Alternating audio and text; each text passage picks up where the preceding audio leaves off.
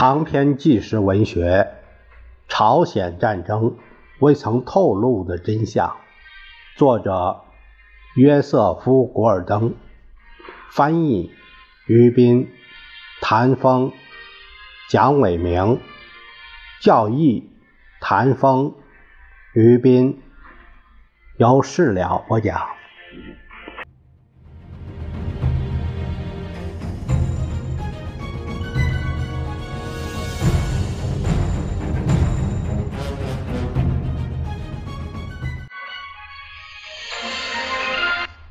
朋友们，我们这一节看第九章。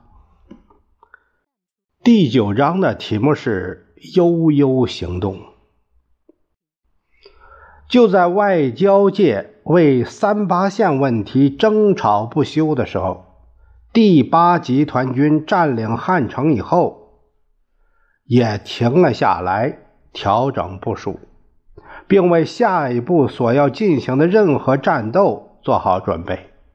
根据华盛顿的指令，麦克阿瑟在十月初发表了一篇要求北朝鲜投降的广播讲话。对此，金日成首相十月七日的回答是：命令他的部队战斗到底。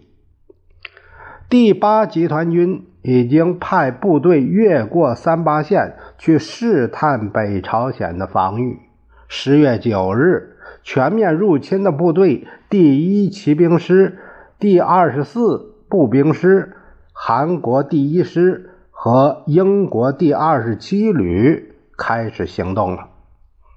北朝鲜人顽强抵抗了大约五天后，第一骑兵师突破了防线，攻占了汉城平壤走廊的第一个重镇金川。在以后的几天里，北朝鲜人民军继续撤退，第一骑兵师和第二十四步兵师则争先恐后，看谁首先抵达通往平壤的公路中间城镇沙里院。他们推进的速度如此之快，以致超越和绕过了大批北朝鲜人民军。北朝鲜人大批大批的投降。联合国军一个营在一个晚上就俘虏了一千七百人，一名空军飞行员甚至在空中也俘获了北朝鲜人民军的一个连。他发现，在群山东北的一处山坡上，有一群北朝鲜士兵，就投下一份告示，命令他们放下武器。他们遵命服从了。于是，这名飞行员又把一支巡逻队引导到等待投降的两百名俘虏那里。联合国军俘获了大量的火炮、坦克和弹药，包括三节满载军需公用品的列车。溃逃的敌军把他们封存在隧道里，高级军官也开始投降。他们之中有北朝鲜人民军第十三师参谋长李学九上校，他逃离自己的部队，唤醒两名在掩体里睡觉的美国兵，交出了自己的武器。在第三营的澳大利亚部队一个宿营地，俘获了一大批敌军。美国指挥官比特克雷诺斯中校用无线电台通知澳大利亚人。他正带着俘虏的队伍过来，押送战俘的卡车闪亮着头灯。当克雷诺斯中校抵达时，他听见一名站岗的澳大利亚人大声地嚷嚷：“你们这是什么意思？我们在这儿准备明天早上一场协同进攻。该死的美国佬半夜三更从北边过来，灯火通明的，还带了一大批该死的北朝鲜俘虏。”然而，沃尔顿·沃克将军仍然有理由感到担忧。第八集团军仍然极为缺乏弹药和其他补给品。随着部队继续急进推进，这种状况进一步恶化。离第八集团军最近的铁路火车站在两百英里以外，洛东江边的倭馆。仁川仍然拥挤不堪。第十军的剩余部队正在按麦克阿瑟入侵东海岸的计划进行最后阶段的撤离工作。韩国军队在东部的进展更为神速，他们没有被那个叫道格拉斯·麦克阿瑟的人的宏图大略所阻碍。敌军在撤退，他们就追击。据一份陆军情报报告估计，只有2.5万名北朝鲜人民军得以在这一地区撤过三八线。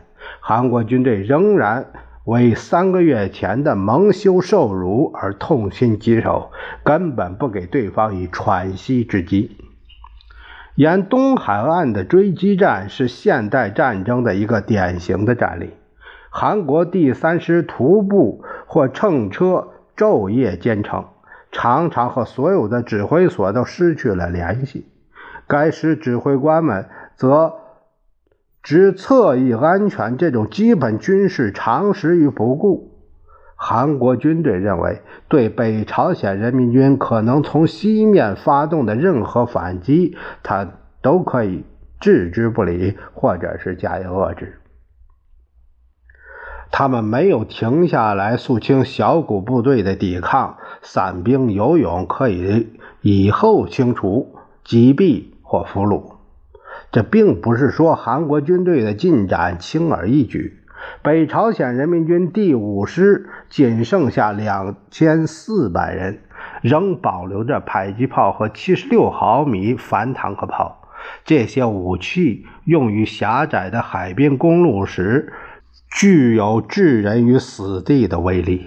北朝鲜人民军还有坚固的坑道工事和火炮掩体，但韩国军队仍然顽强推进，往往每天前进十五英里。尽管有很多跑烂鞋子的士兵光着带血的脚板向北行进。十月十日，韩国第三师和首都师进入元山。这离他们跨过三八线还不足两个星期。第二天晚上，该市就为联合国军所控制。第三师留在元山，准备迎接麦克阿瑟入侵部队的到来。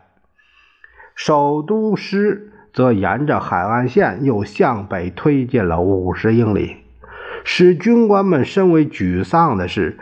当韩国军队已经由陆路长驱直入，夺取了他们的目标元山的消息传来时，陆战第一师仍然在仁川登船，准备为入侵元山而进行远航。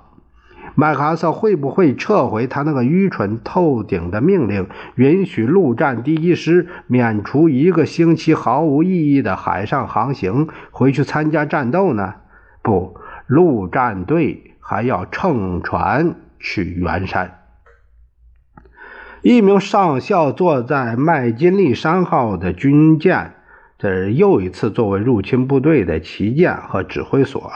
这个军官的舱室里，给一位在麦克阿瑟司令部工作的陆军朋友写信，啊，说我讨厌用那个老掉牙的话。我我们早就告诉你了，但是哥们儿，我们铁定还得那么说。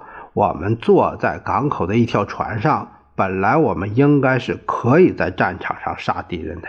你知道，你们的伟大上帝麦克阿瑟并不是永远正确的。这一次真，他真的是搞糟了。这位上校的信封上。写上了地址，但是第二天又决定不寄出了。这封信会被说成是嫉妒信里。麦克阿瑟在海军陆战队的反对声浪中，毕竟胜利的拿下了仁川，因此可以允许将军犯一次错误。上校把这封信塞到他的背囊里了。下一个题目是攻陷平壤。北朝鲜首都平壤的陷落几乎是平淡无奇，守军也没有从金日成首相十月十四日的命令中得到什么鼓励，一步也不能再退了。现在我们是无处可退，为了执行他的命令，金日成建立了督战队，也就是临时行刑队，对逃兵就地枪决。金日成的告诫为时过晚。十月十四日，联合国军突破平壤的防线，使北朝鲜人民军的阵脚大乱。英国的一个营，呃，阿盖尔第一营，发现憔悴不堪的北朝鲜人在路边乱转。等待机会投降，有好几次北朝鲜人把穿过陌生服装的英国人当成了俄国人。一伙人向阿盖尔营的一个排跑过来，嚷着：“同志，同志！”好像俄国已经出兵来拯救他们。他们递过来香烟和帽子上的五角星作为纪念品。英国人接受了香烟、红星。和他们的拍背致意，然后后退几步，开枪打死了这伙北朝鲜人。十月十七日，第八集团军的情报机构估计，保卫平壤的北朝鲜士兵已剩下不足八千人，受到重创的北朝鲜人民军只有招架之功。联合国军似乎从四面八方向北朝鲜的军队逼近。第一骑兵师从南面，韩国第一师从东南。韩国军队的一位指挥官旅长白善业雄心勃勃，力争第一个进入平壤。五年前，共产党人掌控北朝鲜时，这座城市的统治者杀死了白善业家的几个成员。在一九五零年进军时。白告诉一位美国的记者：“北朝鲜人锯掉了他的婴儿的脑袋。”对平壤的最后攻击于十月十九日开始。北朝鲜人民军发动了最后一次反击，派出三辆坦克迎击第五骑兵团的进攻部队。一支由一位年轻的美国士兵领导的队伍用火箭筒击毁了这些坦克。正午时分，第一骑兵师和韩国第一师猛烈的攻势突进市区，扫清了最后负隅顽抗的守军。白旅长想要血债血还。当一支北朝鲜小分队负隅顽抗时，他指挥的坦克径直碾压过去，三百多名北朝鲜人被碾毙或者击毙。相对轻松的作战意味着平壤躲过了汉城经历过的浩劫。为此缘故，或者是别的原因。据《时代周刊》记者德怀特·马丁报道，平壤的老百姓用南朝鲜旗子、英国旗子、中国国民党旗子以及自己凭想象设计的联合国旗子欢迎联合国军。美国部队对德国人在这座城里的生活方式惊叹不已。苏联大使馆周围有大片的俄国官员住宅，俄国小卖部充满了红酒、伏特加、鱼子酱、化妆品。苏联大使馆装备着昂贵的无线通信和摄影摄器材。来到金日成的办公室，要穿过四个接待室，每个接待室都挂着约瑟夫·斯大林的画像，里面的密室。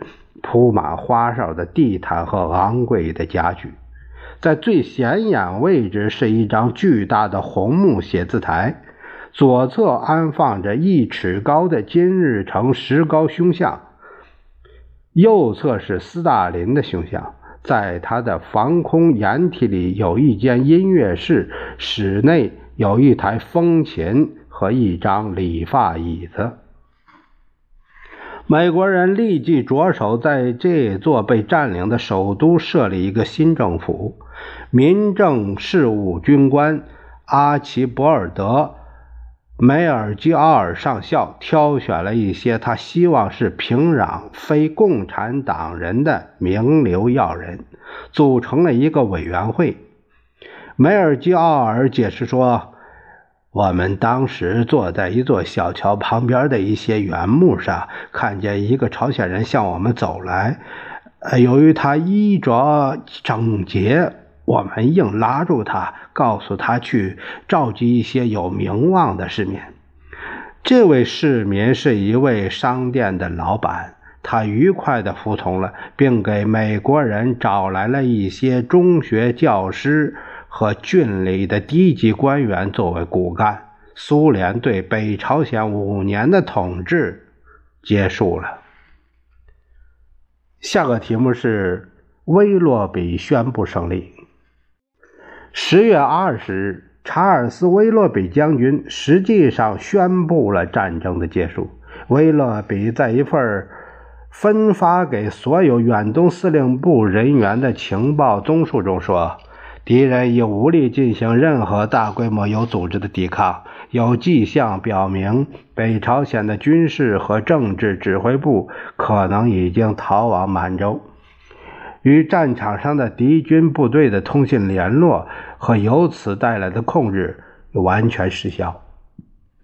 尽管有这些组织混乱的迹象，但目前还没有迹象表明敌人打算投降。他们继续保持着进行小规模迟滞联合国军行动的战斗力。灰心丧气的第十军此时仍在海上颠簸，战争进展得如火如荼，但他们也只好隔岸观火。北朝鲜人大概是在苏联的帮助下，在通往元山的航线上密密麻麻地布下了三千多颗水雷，海军设法排除他们，但却灾祸频生。一支由二十一艘扫雷艇组成的小舰队于十月十日开始扫雷，并清理了一条通往距海岸十英里处的航线。这时，某一位军官在海军史料上未透露他的姓名。有一位军官出主意，要用飞机沿一条狭窄的航线轰炸引爆水雷。好让开路的扫雷艇通过。十月十二日，三十九架飞机从莱特号和菲律宾海号的航空母舰上起飞，投下了每枚一千磅重的炸弹，共计五十吨。但这个办法不灵，炸弹爆炸的冲击不足以引爆水雷。三艘扫雷艇随后驶进航道，几分钟后。海盗号扫雷艇撞上一颗水雷，紧跟在它后面的誓约号扫雷艇碰上了另一颗水雷，两艘艇很快就沉没了。第三艘扫雷艇神奇号救起了二十多个幸存者，但是十二人与船一起沉没，有一个人后来因伤重而死，还有三十三人受伤。扫雷行动又进行了两个星期。并损失了三艘舰船，两艘属南朝鲜，一艘是日本船。俄国造的水雷极为复杂，一个磁性装置设定好以后，可以在多达十二艘船通过后爆炸，所以扫雷舰必须在一块海域，甚至往返十三次，才可以确认是否为安全地区。这样，从十月十九日至二十五日，陆战第一师这支朝鲜战争中最精良的部队一直无所作为。他们怨愤不已，只能乘运输舰在元山海峡外面的日本海上缓缓驶来驶去。爱开玩笑的陆战队员们无不讽刺地挖苦悠悠行动。而且，每当船掉头向南开时，他们便开始散布要回釜山，然后就回国的谣言。但是，玩笑很快就开不下去了，尤其是在没有准备好要做这次几乎等于横跨太平洋的航行的坦克登陆舰和小型运输舰上，肠胃炎和痢疾在所有的运输船上流行开来。海洋凤凰号船上病倒了七百五十人，食品供应也短缺到了危险的程度。正如陆战队史学家林恩·蒙特罗斯写道：“人们在船上度日如年，牢骚满腹者从未像现在这样愤愤不已。每天写给妻子和情人的信件堆积如山，平装本的凶杀神秘小说被百无聊赖的读者们翻得残缺不全。十月二十四日晚，艺人鲍勃·霍普和。马里莲·马克斯韦尔在圆山举行的劳军演出节目里，自始至终充满了被困在海上的牢骚满腹的陆战队的怨言。第二天，在从陆路和空中，就是空军地勤人员十二天前就抵达了圆山，在从陆路和空中先期抵达的部队的嘲讽讥笑声中。陆战队第一师终于登上了陆地。麦克阿瑟的战略使他所统帅的最精良的部队足足四个星期不能参战。与此同时，悠悠行动也使陆军第七师苦不堪言。在某种意义上，第七师的处境比陆战队更令人灰心丧气。原定计划要求第七师随陆战队在圆山登陆。所以，该师在釜山登船，好像要去进行一场非战斗登陆。但是，就在第七师起航离开釜山之前，韩国军队就占领了釜山。所以，东京指挥部决定改变该师的任务，该师将尽可能的在靠北的地方登陆，以便与已经抵达北朝鲜的部队会合。阿尔蒙德将军选择了。丽园作为登陆点，第七师可以部署在那里，以便沿北清丰山惠山京公路向北直捣鸭绿江。但有一个复杂的因素：第七师抵达丽园时，那里是否还有北朝鲜人民军的部队呢？在整整十天的时间里，第七师的士兵就坐在釜山港的运输船上。备受风浪之苦，天天是望洋兴叹。与此同时，东京的参谋人员却为做决断而绞尽脑汁，然后下达命令：所有的人离船必须重新装船，而且这次是按临战状态装船，即进行滩头攻击的人员和他们的装备及补给必须装在同一条船上。正如柯林斯将军所指出的那样。临战状态装船需要花费大量的时间，因为不允许出现任何偏差。一旦部队登上北朝鲜人控制的滩头，他们必须有足够的补给以独立作战，直至牢固建立环形防御阵地。这样，直到十月二十七日，运载第七师的舰船才最终离开釜山。幸而共产党人没在丽园附近的海域布雷，而且韩国的首都师已经在该城的守军给撵出了城，因而第七师登陆时未遇到任何抵抗，自始至终十分顺利。但是第七师直到十一月九日才卸完人员和装备。